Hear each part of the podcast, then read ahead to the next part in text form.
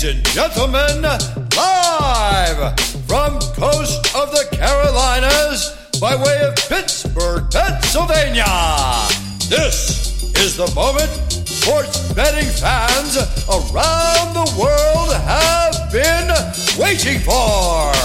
It's time! Introducing the Fistful of Cash Podcast.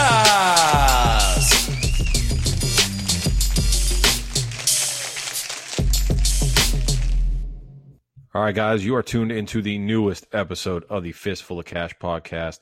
I am your host, Dale Lippin, in here with the co-hostess of all co-hosts. What is going on, man? Nothing much, man. Ready for a big weekend. NFL college, finally have another UFC card on the horizon, so we're going to cover some of that. As you've alluded to on our Instagram, we have a special guest interview on this episode. This is a big Friday show for us. We have some huge announcements to make, as you guys will hear shortly. I'm hoping the audio sounds better. We made some investments as far as in enhancing our audio. So this is, I mean, hands down our biggest show to date. So I'm excited. I'm excited too. And I'm just going to jump right into it. I'm going to say this. This episode of the Fistful of Cash Podcast is brought to you by MyBookie.ag. We're about to do our first ad read. Oh my goodness. Here we go. MyBookie.ag, guys. Go put promo code in. The promo code GIVEMECASH. GIVEMECASH at MyBookie.ag. They will match your initial deposit. Listen to this. They're going to match your initial deposit 100%, up to $1,000. So you go in, put your money down, and they will match it 100%. You got to go put promo code in GIVEMECASH. MyBookie.ag will give our listeners a 100% deposit match. Wild. So this episode and the podcast is now being brought to you by MyBookie.ag. You guys need to go there, check it out. Love the website. It's our personal book that we use. So the odds that we give you and have been giving you, those all come from MyBookie.ag. And the posts that we put up on Instagram of all of our winning slips, those are actually screenshots from our slips from MyBookie. So guys, go there, MyBookie.ag, check it out. Promo code GIVEMECASH, 100% deposit match on your first initial deposit. That's it, dude. That's the big announcement. I'm pumped. Right. Yeah, we are officially, we have our first book sponsor, our first sponsor in general. It's exciting. We're pumped. MyBookie is a great site. They offer, you know, live odds. They offer up-to-the-minute lines. There's a lot of stuff to dig through on there, guys. Make sure you get on there. Use the promo code GIVEMECASH, get your 100% match, and let's make this money. All right. Well, speaking of making money, I'm pretty pumped up, man. We did great last weekend. I think that this weekend's going to be even better. And that being said, I would love to just get into some football picks because, like you said, we have a huge guest.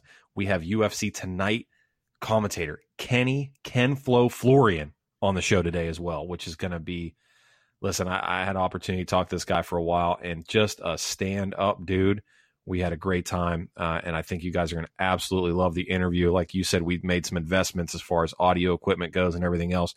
So hopefully, with the magnitude of this episode, everything meets the standards of the of what you guys have come to expect, and we just want to meet and exceed. So let's get some picks in. Let's make some money this weekend, and let's get it going. College football, what do you like? So we're going to start out with, I know we've covered Duke at least once on this show, I think twice actually. And we've also covered Pitt a few times, but they happen to play each other this weekend, and it's a really intriguing matchup to me. Duke's run game should be the deciding factor in this game. They average somewhere around 150 yards a game, and the Panthers struggle against the run, letting up about 190 yards per game. Pitt played a hell of a game against Notre Dame 2 weeks ago, but I feel like that took a lot out of them. I know they're coming off a bye. They have the rest, but Pat Narduzzi's not the greatest coach, and Pitt is not the greatest football team, so I don't feel like the bye week's going to help them out that or this much. Duke's coming off a hard-fought loss against a very underrated Virginia team last week. They've got a point to prove. I like the Blue Devils to squeak out a low-scoring win here. The line opened at about 5. I think it was Pitt plus 5. I might have been inclined to take Pitt at that point, getting the 5 points. But with it being bet down to under a field goal, I'm going to ride with Duke here. We're going to take Duke minus 2.5 in this game. Yeah, I like Duke so far this season. You know, this is really – I'm going to go ahead and say that they're probably – everybody not in that program, they're probably defying expectations of what was expected of them this season.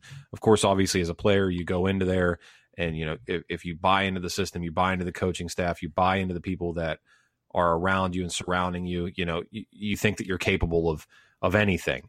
And you know, Duke obviously not being known as a football school, guys that go there probably, you know, whether they want to admit it or not, probably have some internal reservations or thoughts about what is and isn't possible going to that school. But realistically, this season has really been a coming of age story for Duke football. They are just playing fantastic football. Pitt's pretty hit and miss, like you said. You know, they either play great or they play fantastic, or they play, you know, they don't play that well at all. So I like Duke in this game just out of sheer consistency of what we've seen from them this season. I think they're going to be ready to go, and I think they're going to get the job done. And with that point spread being what it is, I think that Duke, you know, has more than a fair shot at covering those points for sure. Yeah, Duke's really, like you said, you're going to hear a lot about Duke, guys. College basketball's right around the corner. Obviously, we're going to cover a lot of Duke Blue Devils with the recruits they brought in this year. You know, Zion Williamson, we're going to talk a lot about him. So you're going to hear a lot about Duke. But Duke football, like you said, they're surprising. They turned the corner last year. They won 3 in a row to end the season. They made a bowl game. But sitting right now at 5-2, it's going to be pretty tough for them to miss a bowl game. It's nice to see a school that doesn't dump money into their football program because everything goes toward their basketball program. Put a team together and a bunch of guys who believe in each other, go out and win football games. I like the story. I like the team. I like the way they play. And just this Pitt, they're so hit or miss. They play very good teams, very good, and they play average teams, average and below average. So with that being said, that's the Pittsburgh way as far as football goes. Absolutely. I think Duke by a field goal. I think that's very reasonable. Yeah, I like that line too. Now that game, you know, is still going to be close. We still like Duke in that. There is another game though, and this is one that we're really excited about. And it's back-to-back weekends now that we're going to have one of these. We've got another max unit play. Yeah. So last week I said max unit. I capped it at 3 on the Oklahoma game. I wish I wouldn't have. So this week I'm not going to. I'm just going to make this a 5-unit play. And this is something that is getting absolutely pounded right now. As of yesterday, it was Texas A&M plus 3, which part of me wishes we recorded 24 hours prior so I could have covered this when Texas A&M was plus 3 because I'm taking that field goal all day. Right now, I'm getting Texas A&M plus 1. My bookie's got them at plus 1 right now. There's no money line up on them. If you can find a money line play on, you know, if you're using a different site before you transfer over to my bookie, whatever you're doing, take the plus 1, take the money line, 5-unit play. Mississippi State cannot throw the ball. It is that simple. Nick Fitzgerald has been nothing short of pathetic when throwing the ball since he came back from his injury. They had extremely high hopes that in this new offense, this trend would change, but it's actually gotten worse. He was just absolutely terrible against LSU last week. He was 8 for 24 for 59 yards and 4 picks. They put up a stifling 3 points. In 3 of their last 4 games, they've scored 7 points against Kentucky, 6 points against Florida, and 3 points against LSU. The only game where they broke the 7-point mark was against an overrated and absolutely spiraling out of control Auburn team who has just been – it's a downhill slope for them. It's just getting worse. Now, on the other side, the team we're going with, A&M, so Mississippi State can't throw the ball. Their quarterback is a run-first kind of guy.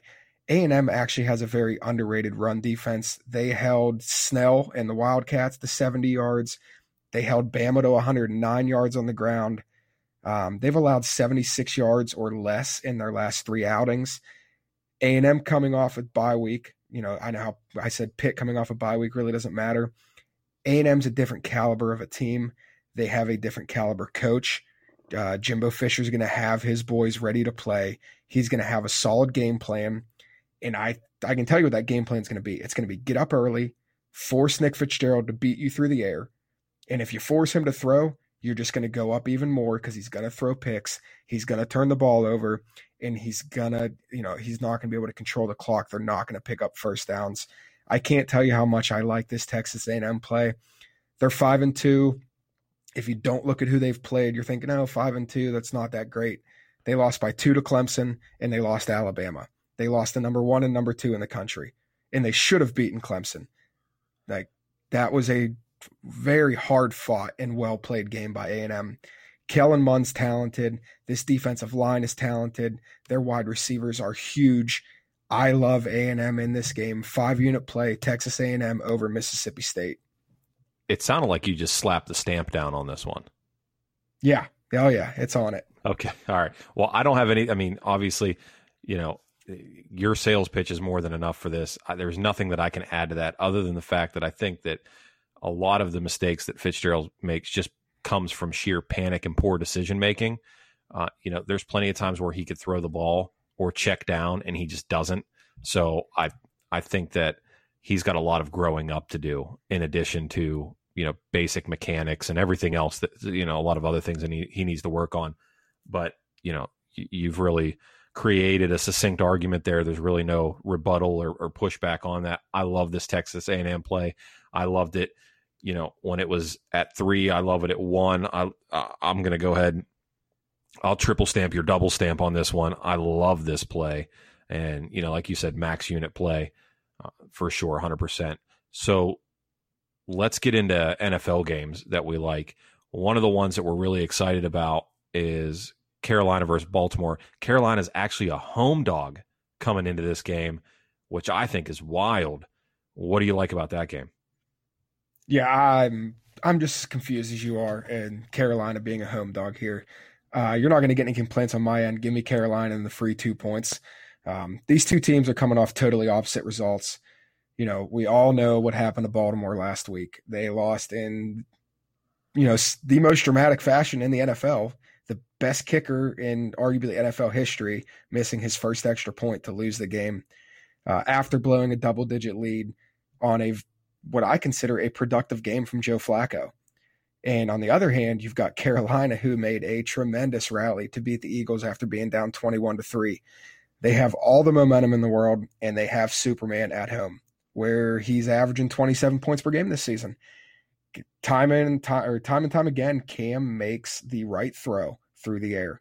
Obviously, his legs are dangerous, but when he needs to make the play through the air, he's doing it this season. He's coming up clutch a lot. The Ravens are 7-19-1 in their last 27 games in the month of October against the spread, while Carolina's coming in at 6-2 against the spread in their last 8 home games. Like I said, I'm confused. I don't get where this line's coming from, why Carolina's +2. That would mean at a mutual field that you're giving the Ravens -5 in Baltimore. You'd say the Ravens are an 8-point favorite. I don't get it. I like Carolina at home. I think that Cam does enough against this Baltimore defense to, if not, you know, lose a very close game. I think Carolina wins this game, but we're going to take Carolina and we're going to take the 2 points. Yeah, I'm with you 100%. Again, you know, I'm pumped that you've come with all the information that you have. You know, I was sitting here with the against the spread stats, and you just, you know, sucked them right off the page and put them on your own. I don't have anything for this one. I think Carolina, again, I'm not sure where this home dog status is coming from. You know, this is one of those ones though that I just want to watch it and, you know, sort of keep my eye on it. Maybe there's something with Greg Olsen that's going to pop up on Saturday or something like that. I'm not really sure where this is coming from. If somebody in Vegas or somebody, you know, has it somewhere else that, you know, that's making it the way that it is. My bookie's got it at +2. Every other, you know, site that I can find it on is at +2. So, you know, this is a line that isn't going to move. So you guys should be able to find this exactly how it is. If not, you know, exactly where we're getting our information from. And, you know, it's funny. Like I said, I was going to pull up I got the against the spread stats here for you, Soup, but one of the cool things that MyBookie does is they do it for you. So if you go to the game and click, there's a little ATS button and it actually gives you the stats. So if you don't have people like us telling you and you want to do it yourself, it's right there waiting for you. So we like Carolina. We like Carolina at home as a home dog, getting those 2 points. What's another NFL game that we're excited about this weekend? All right. So we're going to come back to Pittsburgh. And we like the under in the Steelers-Browns game, which is coming in at 48.5 right now. That's the most recent line that I saw on MyBookie. There's going to be rain in the forecast, guys. And as we know, rain and football don't really mix as far as offense goes. It's a good Browns defense, a Steelers defense that actually seems to be turning the corner. I know that they've still been exposed throughout the season, but over their last three games against Baltimore, Atlanta, and Cincinnati, all three teams who, you know, don't have problem putting points on the board, the Steelers are only letting up 19 points per game. All these teams have much more production and more talent than the Cleveland Browns do on their offensive side of the ball, and the Browns are only averaging 16 points per game over their last three, playing a team like the Chargers, playing the Buccaneers, who are hands down the worst defense in the NFL. I think the weather and the Steelers' motivation to make a point after that embarrassing tie week one play a huge factor in this game. I think their defense plays well enough. I like the under 48.5. I'm going to say the Steelers win this game. So we'll get something like 27-10. I don't believe in Baker Mayfield. I know he had a great start to his career with that comeback win and then the shootout in Oakland. But ever since then, he's just sputtered. Teams are figuring him out. And I think Mike Tomlin, I think the guys, you know, I think guys like Joe Hayden, I think he's going to be tough to beat for Baker Mayfield. I like their linebacking core. They seem to be coming together. I like JJ's little brother, TJ. He's a good player. That defensive line is tough with Cam Hayward. I think their defense does well in this game. They make a statement in front of the home fans, under 48.5 here. Yeah, I will say this, being from the Pittsburgh area, if it's going to be a rainy day, it's going to be one of two kind of rain. It's going to be straight down, can't see rain, or it's going to be whipping all around with the wind rain. And with, you know, with that being the case, this game is in Pittsburgh, right? Am I wrong? Here are they in Cleveland? I'm pretty sure it's in Pittsburgh. Okay. Before I go into a weather tangent, I want to make sure that it's at Pittsburgh. I'm pretty sure it was, but all of a sudden I had that little like hairs. It's in Pittsburgh. Okay, that's what I thought. I had the hairs sticking up on the back of my head. The first game they played was in Cleveland. Okay, all right, just make sure, yeah. So, yeah, the rain only goes two ways in Pittsburgh, straight down or it whips all around with the wind, and statistically high wind games have lower actually affects the score more than rain itself. All that to say that it's not so much a matter of whether or not Pittsburgh's going to win the game, it's just by how much the under is going to hit because they're still going to blow Cleveland out. It's just going to be, it's going to hit because they're not going to beat them 48-0. I like your play, the 27-10, somewhere around there. That seems about right. I think they're going to right the ship. I think they're going to make a statement coming back from that tie. I think that Baker is frustrated, especially after last week. It looked like his soul left his body at the end of that game. He just looked like he doesn't understand how to deal with losing the way he's going to be dealing with losing with Cleveland. And, you know, with Hugh Jackson saying he wants to, you know, take over more of the play calling, I still don't see that as being any sort of, you know, difference maker in a game like this. I think Pittsburgh wins this game. I think they win it easily. And I think that the under will still hit. And that's primarily due to the weather, not because of anything either team's going to do. So I like that. I like that play as well.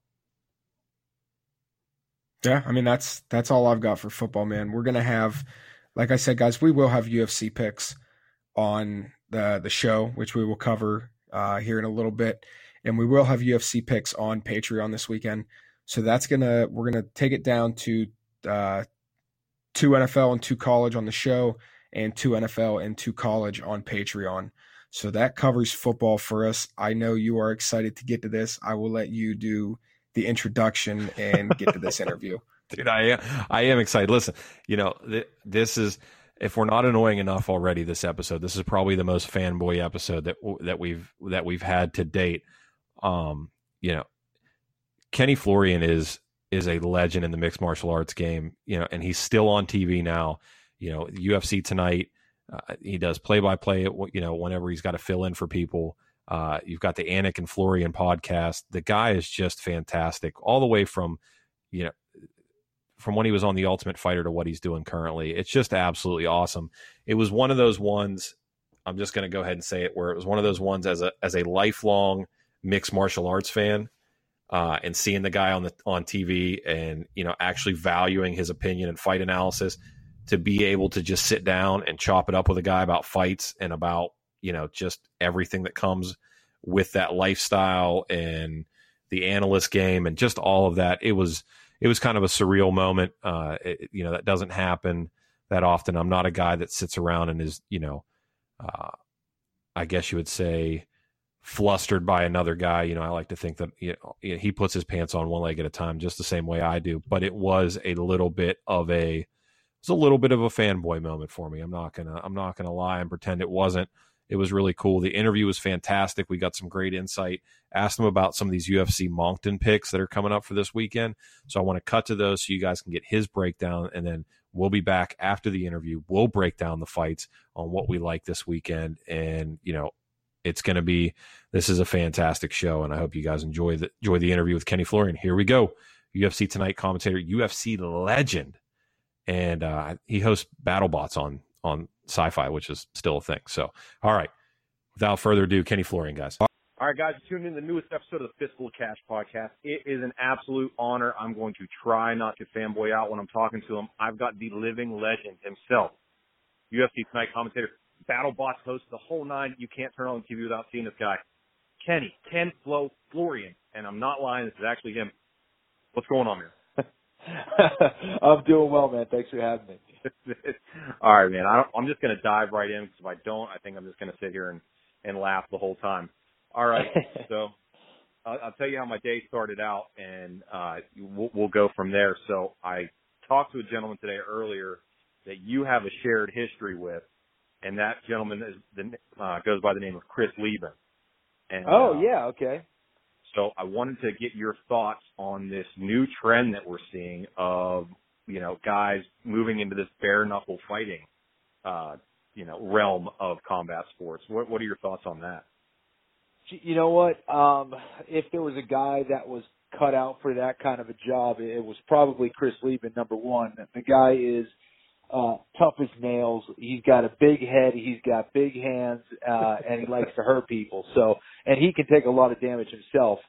You know, it's tough because, you know, honestly, I would like to see Chris Leben, you know, compete, you know, with gloves on, at least, you know, do an MMA fight, something like that. It's brutal. It's brutal on your body, you know, that's for sure. So there are a little easier ways to make money. But you know, when it comes down to it, combat in general is going to be tough no matter what, whether you have boxing gloves on, little gloves on, no gloves on, it's all really tough. It's probably not for me. But you know, I think Chris is one of those guys who could be very successful in it. It is a little different though. You know, for me, what fascinated me was the fact that, you know, in mixed martial arts, you get to use it all. It really is one of those things that it's a chess battle. Every single move, every single thing can be countered. There's reversals. You can fight on the ground. You can not fight on the ground. It's who's going to be able to impose their game. And with, you know, the strictly standing up and doing the bare knuckle thing, I think it's probably exciting for a lot of people. There's no doubt about it. But for me, I prefer the mixed martial arts, you know, type of combat myself. Yeah, I'm with you. Having broken my hands before, it just seems like a death sentence for my hands at this point. If I were to try to, wrap one of these things off somebody's grape without a glove on, I just prefer not to do that. I was surprised to see Johnny Hendricks go there, though. That's a big signing as far as the bare knuckle world is concerned, to see a guy, former welterweight champ, go there. Do you think that stuff like that we're going to see a migration of guys trying to extend the career, going to stuff like that, or grappling tournaments or things like that? Well, I think you nailed it. I think it's more of an extension of their career, not necessarily their first option. I think they are starting to put a lot of money behind these events, so that is really what's attracting these guys. If it was up to them, I think they would probably be fighting in one of the larger mixed martial arts organizations that would be paying them. But these guys are throwing around a lot of cash. So I think that's really what's making it attractive. And unfortunately for a lot of mixed martial arts fighters or professional athletes in general, right? I mean, we're typically not the best or not the most known for knowing how to manage our money. And that's the sad part of it. For me is that some of these guys have to. I hope that's not the case for a lot of them, but I know that that's the case for some of them at the least. So that's the hard part. And, right. For these guys, they're very good at fighting. There's not a whole lot of other things they could do, and they have to do this to make a living. And, I do hope that their heart is in it at the very least and that they're fighting with, a lot of that passion that they showed earlier in their career, because that's when you start to get injuries, or you can get, you can do serious harm to yourself. We only have one brain, and we've seen long-term effects from this, from football and combat sports in the past, and hopefully that doesn't happen with a lot of my colleagues. Yeah, no, I mean, and you're segueing perfectly for me here, because this is what I wanted to ask you about as far as extending careers go. You and Bisping in particular. There are not two guys in the game that have done a better job in transitioning from the cage to what comes next. I mean, you were always known as like a very cerebral fighter and having a super high fight IQ, and on top of being a very intelligent guy. Did you imagine at some point that the analyst thing was what's going to happen? And I mean, because you've just sort of dove headfirst into this role, and you're synonymous with that now. Dale, I would love to tell you that it was my plan all along, but I would be lying through my teeth. No, I didn't think that would be an option. I always kind of envisioned that. And I think it's important to kind of have those, dreams and aspirations, to kind of put those vibes out there and see what happens. And also I just feel extremely fortunate that a lot of these opportunities have been put on my lap, and, a lot of people love to criticize the UFC and other organizations for not helping them out and this and that. I was lucky that I was at the right place at the right time, and they gave me those opportunities. Everyone from Dana White to Joe Silva and the powers that be on the production side of things for the UFC. And when I started over at ESPN, and then I was brought over to Fox, and now it looks like the sport's moving back over to ESPN. I've just been very lucky that people have been pleased with my work, and that I was given those initial opportunities. I was given a chance. I was given a shot. And, I'm really grateful for that. I really am, because at the end of the day, I love martial arts. I love talking about fighting. It's one of the most fascinating things for me. It never gets old. A lot of interesting characters to talk about, and I just love seeing the evolution of the sport and seeing it improve in a lot of aspects, and seeing the fighters just get better and more technical, and seeing the sport change before me, and seeing where I came from and what we were talking about back then as far as fighting, and seeing where it is now. I think we're heading in the right direction on a technical level. The fighters are getting better. They are getting more dangerous. They're using more weapons, and that's what makes it more exciting for me as an analyst and as a fan. So having time away, and being able to take a step back and dissect things, I think a lot of people realize no matter what your profession is, or even hobbies rather, if you're so close to your work for so long and then you get a chance to take a step back and then you re-examine it, a lot of times you're able to approach things with more success or in a different light.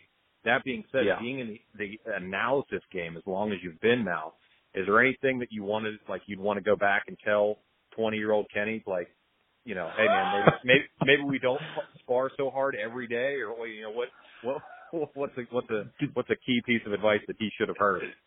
Dude, how about everything? Everything. I would probably change most of everything I've ever done. You know, I think the one thing, I think I would probably listen to myself a little bit more. I probably would use a little bit more intuition. Now, not to say that I didn't use it. Sometimes I used it and it was a failure. Sometimes I didn't and wish I did. So I think that was probably a part of it, you know. On the technical side of things, I think I would do things a lot differently. I was lucky that early on I kind of realized that, you know, hard sparring, there wasn't a whole lot of value for me. You know, like I knew either you're going to be tough or you're not. And I had some of those hard sparring sessions, no doubt about it. But, you know, I knew that technical sparring was the key, you know, and making it as realistic as possible without making it dangerous. On a daily basis, I thought was super important. So I was lucky that I had that. You know, I think really just being able to be around better coaching, you know, early on, I think would have helped me. I had some good coaches. I had a lot of people that helped me a lot throughout my career. Yeah, I mean, as I look back now, as 42-year-old Kenny looking back at 20-year-old Kenny, I would have changed a lot of things. Right. I feel the same way like 6 months ago. Like if I go back and tell exactly 6 months ago, yeah, I'd be like, hey man, calm down. Yeah. All right, so let me ask you this. You know, I'm sure you can't go to the grocery store without somebody walking up to you and asking you about fights.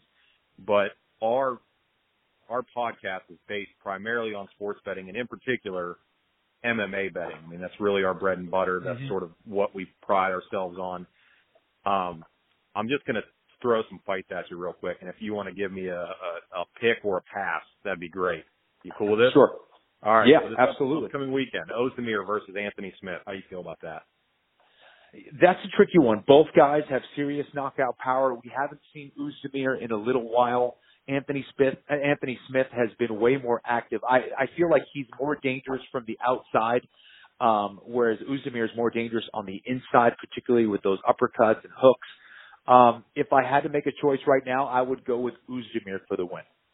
I'm with you on that. I feel like he's got to be the play until shown otherwise. Smith has been a little up and down, and you know I love Rashad and Shogun, but they're sort of on the tail end, and Ozdemir's right. I feel like in his prime, so I'm going with him as well. Here's the switch up with the whole Khabib thing, and I'm purposely avoiding the Khabib fiasco because I don't want to give that any more light. Michael Johnson stepping in to take on Artem Lobov. Yeah. Am I wrong in thinking that that's like a sneaky bad fight for Johnson? Because he's not done well with guys that tend to continually walk forward and apply endless pressure like Lobov does. I feel like this line is closer than maybe it should be, or am I just looking too hard for an underdog here? Well, I would say that given the fact that Michael Johnson is taking the fight on relatively short notice, I think there's some truth to what you're saying. I think given a full camp, given a full 8 weeks for Michael Johnson to prepare for Artem Lobov, I think he's a bad matchup for Lobov based on his style. I think he has much faster hands than Lobov. I think Lobov doesn't have great head movement. He doesn't have great footwork. He kind of plods forward. And he's there to be hit. And Michael Johnson, I just think he's going to be the faster guy. I think he hits harder as well. I think it could get interesting, I agree, in that third round if Lobov is still in front of him, given the fact that 145 is a new weight class for him. It's not an easy weight cut for Michael Johnson. So I think it could get interesting if this fight goes late, but I do think Michael Johnson has a style that could give a lot of problems for Lobov, but you're right. Traditionally, the guys who can pressure him have given him trouble. I just don't think Lobov is defensively responsible to be that guy. You have said more nice things about Artem Lobov than I think anybody has said in this guy fighting in the UFC. So I'm sure he's going to absolutely love this if he ever listens to it. Oh, yeah, sorry. All right. So speed round here. All right. So Rock holds out. Souza's in. So you got Jacare versus Weidman. What do you like? I think Weidman, I think just based on his wrestling background, I think he's going to be able to keep it on the feet and either score takedowns and get on top of Jacare, where Jacare is a little less scary. Yeah, I like Weidman in that fight. All right, Adesanya versus Brunson. Geez, you know, Brunson's so hit or miss. I got to go with Adesanya. I think this guy is just amazing on the feet. I think Brunson carries his hands way too low, man, and he walks that chin up. It drives me nuts. I just constantly am, like, screaming at the TV, chin down, hands up. I feel like it's, like, day one in the gym. It drives me nuts. 100%. All right, so Frankie Edgar, Korean Zombie. Is this the fight of the year? Because I feel like nobody's talking about this fight. I know it, and it's such a great fight. Korean Zombie, very exciting, very aggressive, taking on Frankie Edgar, who is very much the same. You know, Frankie Edgar is a little bit later in his career, but I still think he's got it. I think he takes this one against the Korean Zombie. Yeah, I think Zombie's just too inactive at this point to keep with a guy, keep up with a guy that's as active as Frankie is. All right. Yep. Cowboy versus Mike Perry. This is very interesting. Mike Perry has just insane power. He's a guy who could put your lights out at any moment. Donald Cerrone, the more technical guy, he's going to be taller. He's going to be able to, or should be able to, keep Mike Perry on the outside. But not an easy one, man. I don't know. I have to I'm going to pass on this one as far as giving a prediction. I got to do more homework on these guys, but not to say I don't know them. I just would like to see a little bit more video before I give a prediction. Yeah. I'm with you. I think, honestly, I think the X factor in it is going to be the first 3 minutes. How quick can Cowboy get started? If he goes slow, it's going to be a bad night for him. All right. I know he's your boy, and I feel like I already know the answer anyway, but DC versus Derrick Lewis. Yeah, you know what? Listen, boy or not, I think that he's just a bad matchup for Derrick Lewis. He needs to go in there. Don't even try to trade with Derrick Lewis. Put Lewis on his back. You know, cash that check and get out of there. Yeah, I mean, he needs to just go ahead and just see if Khabib will just, like, throw him the playbook that he used to beat Conor. Exactly. And say, hey, there you go. You get to the logo. 100%. Eye for an angle. Yep. That's all you got to do. All right, man. We're over time. You've been super generous. I don't want to keep you. I know you got stuff to do. I mean, I don't know if there's a guy as busy as you are, so I want to respect that. So I appreciate you taking the time. I appreciate you talking, and this has been an absolute treat. An absolute pleasure for me, man. And, I'm looking forward to hearing the podcast. All right, guys. I hope you guys enjoyed the interview with Kenny Florian. Like I said, it was a good time. Absolutely had a blast talking to him. He will be back on the show here at some point, so that's always something to look forward to. And if you haven't already, or if you don't already, rather, go to Instagram, show him some love, and, let them know that you appreciate them coming on the show, all that kind of good stuff. That helps build the show, helps build the community. And it's just, like we said, we want to take the opportunity when we can to help people that help us, and then, reach forward and pay it forward and help other people. So I hope you guys enjoyed that interview, but all that to say, we got some fights this weekend, baby. I'm pumped up. This is a card full of killers. I'm super excited. I'm going to let you say something, Soup. Otherwise I'm just going to keep talking and I won't stop. No, I just wanted to touch on the Kenny Florian interview. Yeah. For those of you guys that know, like, our family, so Kenny Florian was one of the original Ultimate Fighters. I mean, on, the show, The Ultimate Fighter Season 1, he was on the original cast. I believe that aired, like, I was probably 13 or 14 years old. So Kenny Florian is part of the original group who really put UFC in the general public's eye. I know it had a lot to do with that Stephan Bonnar Forrest Griffin fight at the end of The Ultimate Fighter, but guys like Kenny Florian, guys like, as he mentioned, Chris Leben, these guys were, the original, as far as my generation goes, these were the original guys who really brought light to the combat sports and really brought it to the public eye and gave us a chance to enjoy it. So this was a huge moment for, I know, not only for you getting to interview him, but the fact that I co-host a podcast that just had Kenny Florian on for interview. I normally don't fanboy out, but I'm going to. It's an awesome moment. I'm really glad that he took time out of his day to talk to you. And like he alluded to, we do have an interview with Chris Leben coming up. So we have another Ultimate Fighter Season 1 alumni. A lot of big stuff, man. And this to all of our listeners, this isn't possible without you guys. Nobody's going to want to come and listen to a podcast that only has 2 listeners. These guys do their research. They listen to our podcast. They see our views and stuff. We owe this to you guys to give us the ability to talk to guys like Chris Leben, guys like Kenny Florian, guys like even Shorty Torres, who was our first guest, who really paved the way for all these other guys to come on. I just wanted to say thank you to our listeners. I appreciate it, guys. Yeah, I mean, it is a domino effect because like you said, they get on and they look and they see, well, has anybody been on the show before? Who are these guys? And they listen, and it's got to be a thing. But we're consistently, we don't just say it online. We are the number 1 MMA betting podcast on iTunes. We're consistently in the top 15 of sports betting. That's because of this fan base. That's because of this community.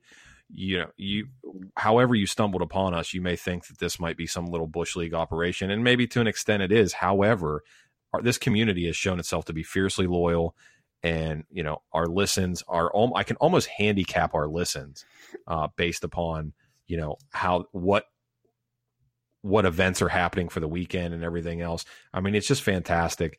And it's something that, we had set goals when this first started. We set 6-month goals and we set year goals, and we surpassed our year goals last month. So it's something, it's like we shot way too low and everything continues to get better. Everybody loves a good bloodbath. Everybody loves a good violent, aggressive fighter. Again, he's not just the host of a show. You guys got to get on UFC Fight Pass. Hell, watch highlight videos on YouTube. Doesn't matter. You check out Kenny Florian. People have said for years he's had the sharpest elbows that ever existed in MMA. The guy literally was slicing people open like he had katanas on the tips of his elbows. It just absolute bloodbath everywhere he goes. Speaking of absolute killers, this weekend, a stacked card. The UFC always puts on great cards whenever they go to Canada. This one is no different, despite, maybe not household name power. There is going to be a ton of great fights on this card. I'm going to go ahead and start with one of the first picks I want to cover on this fight, or on this card rather, has a local guy on it. The Canadian Noordin Talib taking on Sean Strickland. This is a battle of 2 elite level strikers, 2 guys that are looking to make a name for themselves. Noordin Talib is forward, forward, forward, pressure, pressure, pressure. He does not stop. And Sean Strickland is one of like those guys that ascribes to the slow is smooth, smooth is fast lifestyle.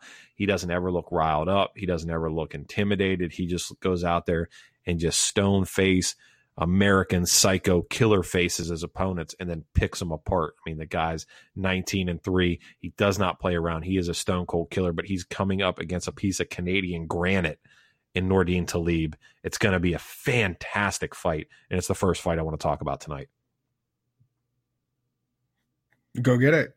Okay, you just gonna let me go at it? All right, cool. Yeah, go ahead. You're on a roll. No, okay. So no. I mean, here's what it is. So Talib has. He's compact. He's got great stand up. He's a very underrated kickboxer. And the thing about him though, is he stays compact and his fundamentals are tight. They are sound. So when you get Noordin Talib in front of you, it's like the carbon copy of what you're supposed to be doing when you're in the gym, like what a straight right looks like, what a straight, what a jab, what a check hook, all of these things. He literally throws things from a technical proficiency standpoint that you don't see in a lot of guys. So when he comes at you, it's basically like you're fighting the computer bot, and when you're playing a game that has AI, you're fighting the bot. He does everything crisp. He does everything the way he's supposed to. And he's got a gas tank, which is surprising for how muscular he is and how, compact he is to make the weight that he does. He's very aggressive. He's got a decent chin. I wish it was better. And he is susceptible to submissions. He's been submitted a couple times. Claudio Silva got him with a rear naked choke. It is possible, and Strickland is slick, but Strickland, in my opinion, despite being a very, very accomplished and aggressive and just a sound fighter, has shown himself to be a bit of a head case at times, where if he can't get going early or he doesn't see the level of success he anticipates at the level or at the time he expects it to show up, he will sort of shut it down and go into cruise control. He has a hard time turning on the aggression later in the fights. He sort of depends on himself to be accurate and powerful early. And if he's not, then the fights, if they go past, you know, a round and a half, he tends to call it in, and it's there for the taking. Now, 19-3 is nothing to scoff at. The guy does have the ability to win fights even in the later rounds, but he does sort of slow it down and shut it down if it's not going the way he, you know, sees it to be. And especially as of late, he's been sort of hit and miss with his last couple of fights in the UFC. It's where those losses came from. He was undefeated for a very long time. I think Nordin Talib does enough to get it done in front of the hometown crowd. Not necessarily hometown Canada, but just hometown in country. So home country crowd, I think he can get it done either by decision or knockout. I'm not sure, but you know, my bookie's got the line coming in pretty even. Talib's coming in at a -105. I like him in that fight. I like that line. I'm just going to money line pick Talib to win this fight. Yeah, I like it. We talked about this off air because as everybody who listens know, you know, football's my thing, UFC is your thing, but we both enjoy the opposite sport. We both have opinions on it, but we let the other ride. We talked about this, about Talib's nonstop pressure and his ability to kick and him being an underrated kickboxer, and Strickland's just straight passiveness and how that's going to play against him in this fight. I think you hit the nail on the head. I like Talib as the slight underdog at a -105. I think that's the right play. Yeah. And, you know, speaking of passiveness, this brings me to the next fight. And you know, this is the one I really want to cover and want to get to. We're going from a fight where there might be a passive fighter to a fight where there is guaranteed to be no passive fighter whatsoever. And that is the main event of this card. Now, keep in mind, guys, it's a Fox Sports 1 card. The one critical thing I have to say about these Fox Sports 1 cards is the fact that they take forever. So if you're watching this main event, which is going to be Volkan Oezdemir versus Anthony Lionheart Smith, it's probably going to be 1 o'clock in the morning when you're watching it. If you stay up to watch it, that's what time it's going to be on. These FS1 cards are paced horrendously, but I promise you, if you stay up, you are going to be in for a treat. It is going to be a cupcake of violence, complete with whatever kind of sprinkles and icing you want on it. This fight will not and cannot, listen to me here, will not and cannot be disappointing. It is going to be an app for however long it lasts. And it's probably not going to last that long. It's going to be a Mozart level symphony of violence between these two guys. It's going to be fantastic. Soup, who do you like in this fight? So I picked on Tuesday. I said Lionheart by submission in the third round. Obviously, that was I'm just throwing it out there as a crazy prop bet. When it comes down to it, I think it comes down to the initial burst from Oezdemir. If Anthony Smith can survive that, I don't know if he can, and I don't know if he will. If I had to pick a winner, I'd probably go with Oezdemir just because of his pedigree and his experience.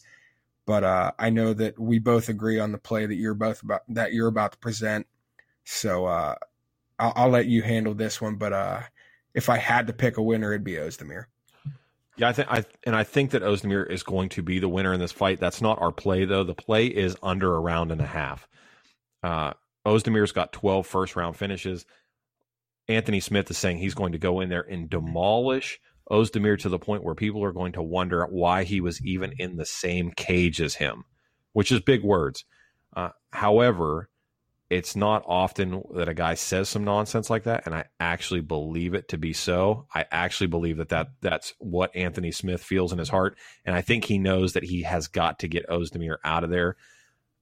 However, if he's smart, he weathers the storm. He gets this to like the second round. He gets it into the middle of the second round, allows Oezdemir to tire himself out the same way he did when he fought Daniel Cormier and then decides to go after him, I just don't think that Oezdemir is going to allow him to disengage for that long. I mean, we're talking about if you make it past the second round, that's literally holding a guy that's trying to murder you at bay for 10 minutes. I don't think that that's what's going to happen here. I think that however it happens, Oezdemir is going to push the tempo. Watching videos of him online, training for this fight, and just knowing that the guy's propensity to finish in the first round, I think this is going to be a fight in which he goes in there and he's aggressive and pushes the pace to the point where somebody's got to finish the fight at some point, and it's going to happen early. A round and a half is giving you, 7 minutes and 30 seconds of, violence of two. Keep in mind, these guys are fighting at 205 pounds. That's what they're going to weigh in at. That's not what they're going to fight at. So tomorrow these guys are going to weigh in at 205 pounds, but they're probably going to be fighting closer to 230, 225 area. So you're talking about two, 6'3", 6'4" guys respectively that weigh 220 plus pounds swinging bombs at each other. And, between Anthony Smith's great Muay Thai skills, his great kicks, elbows. You've got the uppercuts of Oezdemir. You've got, this real sharp, crisp boxing and hooks. The only thing that might make this fight go past a round and a half is the fact that both these guys have great chins, despite being wanton for violence. They both have pretty good chins, but I just don't see it going past a round and a half. The only way it does is if one of them comes out and they were bullshitting the whole time and they're going to be super timid, which I don't see happening. But stranger things have happened in the octagon. Just look at when John Jones fought Rashad Evans. Those guys were talking about how they were going to eat each other's children, and then they came out there and sparred for 5 rounds. It doesn't really matter, though. I think this fight ends in under a round and a half. That's my play. Doesn't matter who wins, under a round and a half. That's it. Put the stamp on it. It's over with. To do a quick rundown for you guys, because I know a lot of you guys listen to this on your commute to work and stuff, and I know it's hard to keep track of the picks as we go over them, especially with the interview in between. The picks for this week on the podcast, we went Duke -2.5 versus Pitt. We went a 5-unit play on Texas A&M +1. We'll say 5-unit play, Texas A&M +1, not money line, +1. Texas A&M 5 units against Ole Miss.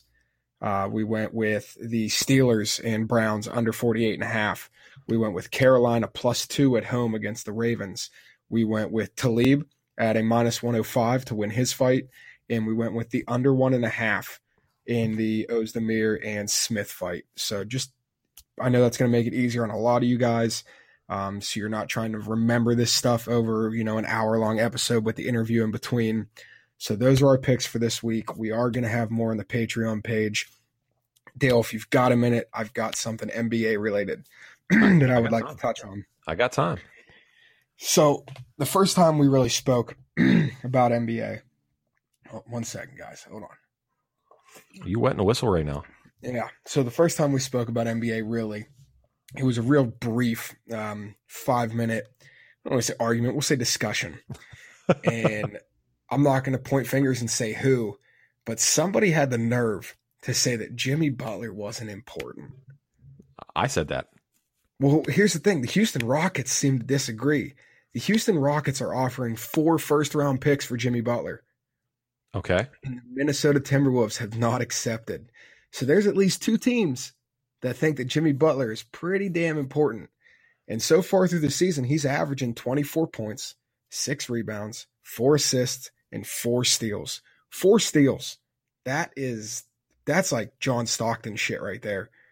I mean, 4 steals a game is outrageous. Easy. 4 first-round picks for one player. Okay. Now that's the max. You can't offer the max amount of first-round picks you're allowed to offer in a deal is 4 first-round picks. So this is a max offer. Okay. As far as draft picks go, you can't offer anything better. Okay. Now, how does the NBA draft work? Is it a lottery system? Right. Yeah, it has lottery picks. Correct. Okay. All right. So, in order for you to have draft picks, or the amount of, or where you're standing in the draft comes from, is based solely on your record. Correct. Okay, so if you're Houston and you're going to finish in the top three of the Western Conference, are you going to be more likely to pick at the beginning of the draft or at the end of the round? At the end of the round. Okay. Listen, all right. So let me make my point. You're still getting offered. You're still getting offered four top 30 players. Let me make my point. Okay. I'm listening. All right. That being said, have they disclosed what years these draft picks are coming out of? Yeah. Well, so they can't be back-to-back drafts, and it can't be outside of 7 years. So it'll have to be every other year. So it'll be next year. Skip a year, the year after that, skip a year after that, skip a year after that, skip a year after that. That's the way it has to be because you can't offer back-to-back first-round picks. Okay, so they're basically offering a kid that's not even in high school yet for Jimmy Butler. Right, he's not important. Acting like you're not. He's not important. You're acting like you're not going to get talent. This is setting Minnesota up to use these picks as trade bait to dump a guy like Georges Jiang, who's getting paid $48 million over his contract.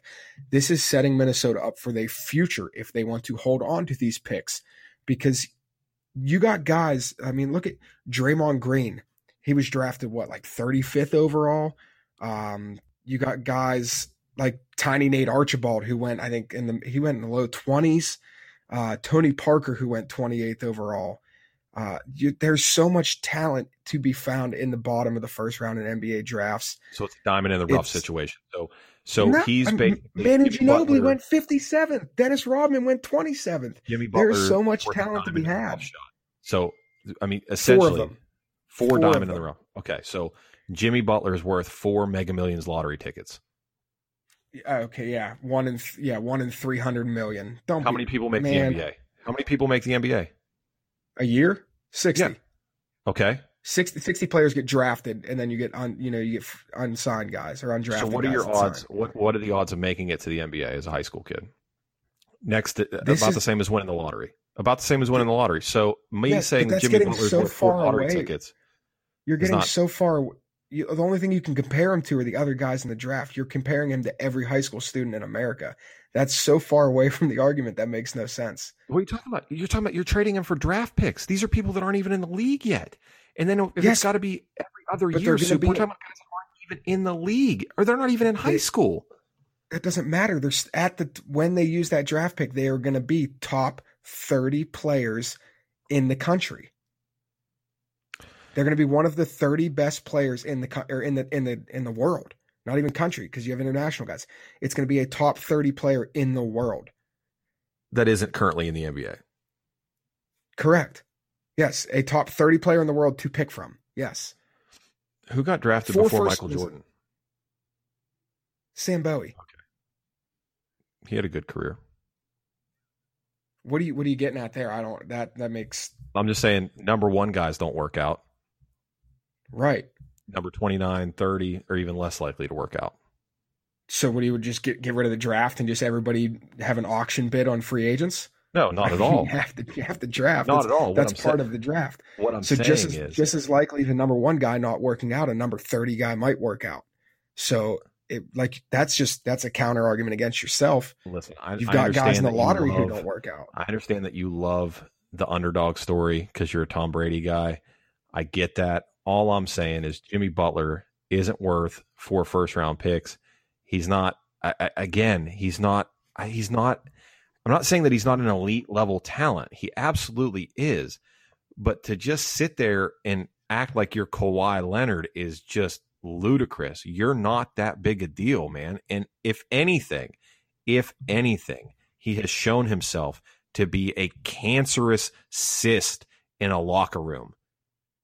Every team he goes to, it falls apart from the inside out. No, they loved him in Chicago. They loved him in Chicago. They loved him so much they got rid of him. I think Karl Anthony Towns is the cancer in this locker room because Jimmy Butler is paid to play basketball. It is his job. Jimmy Butler shows up to do his job. And from all the reports, this is a joke to him. He's getting paid millions to play a game. What does he care? Jimmy Butler is the ultimate underdog. He was a homeless teenager sleeping on a bench with no college offers. Oh, no. He is there to get to – dude, Jimmy Butler is a very, very good basketball player. He is a top 20 basketball player in the NBA. I'm not saying that he's not a good basketball player. I'm just saying he's not what you're making him out to be. He's top 20 in the NBA. That's your opinion. I'm not. This is approaching an hour-long episode. Yeah, I can make it 2 hours if you want to talk about Jimmy Butler. No, I don't. All right, guys. Hope you guys enjoyed this episode. Appreciate you. All of the odds that we used today, again, can be found on MyBookie. Go to mybookie.ag. Use promo code GIVEMECASH. Get 100% deposit on or 100% match on your initial deposit. We just placed a max unit bet. You want to make it that max even more max? Go to mybookie.ag. Put in promo code GIVEMECASH and get 100% match on your initial deposit. That's it for me. Wish you guys the best this weekend. Good luck, everybody, and I'll see everybody on Tuesday if I don't talk to you on social media before then. Take care, guys. As always, guys, from the first official Pro Jimmy Butler podcast, clear eyes, full fist, can't lose.